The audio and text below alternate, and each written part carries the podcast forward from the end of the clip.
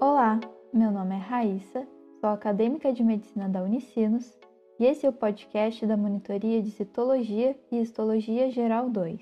O assunto de hoje é o sistema urinário, parte 2.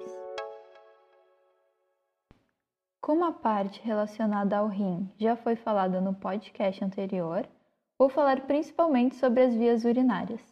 Estas são ureteres, bexiga e uretra.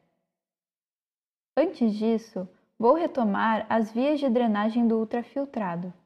Após o ultrafiltrado deixar o néfron, ele passa pelo ducto coletor, representado pelas regiões cortical, medular e papilar.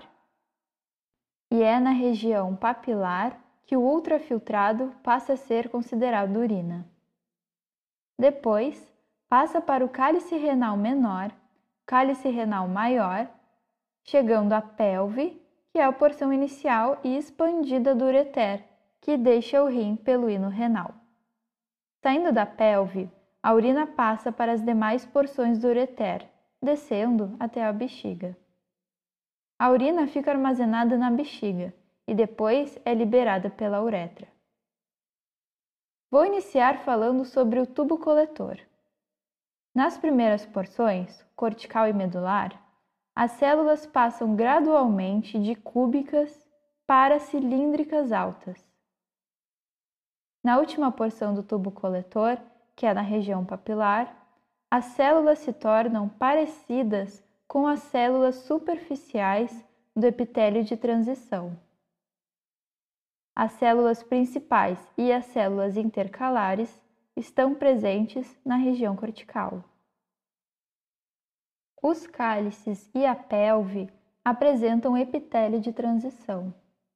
O ureter é tubular com luz estreita e preguiada, cuja mucosa é revestida também por epitélio de transição. A bexiga recebe os ureteres direito e esquerdo, e a mucosa vesical, ou seja, da bexiga, é formada por epitélio de transição, apoiado em lâmina própria que varia entre frouxa e densa e é rica em fibras elásticas. Diferente de outras áreas condutoras da urina, já que todas elas são revestidas de epitélio de transição, a bexiga tem uma particularidade, visto que ela tem capacidade de distensão à medida que a urina se acumula na luz. O epitélio da bexiga é formado por células basais intermediárias e umbrella cells. Durante o processo de distensão do órgão, gradualmente ocorre diminuição das pregas musculares, diminuição das projeções da mucosa em direção à luz, movimentação das placas, aumentando a superfície e diminuindo a estratificação do epitélio.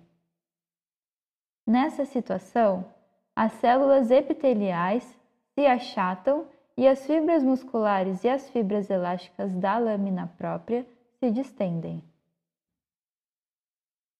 Por último, temos a uretra. Ela é um órgão tubular estreito, estruturalmente diferente em homens e mulheres, devido à associação anatômica com o sistema reprodutor.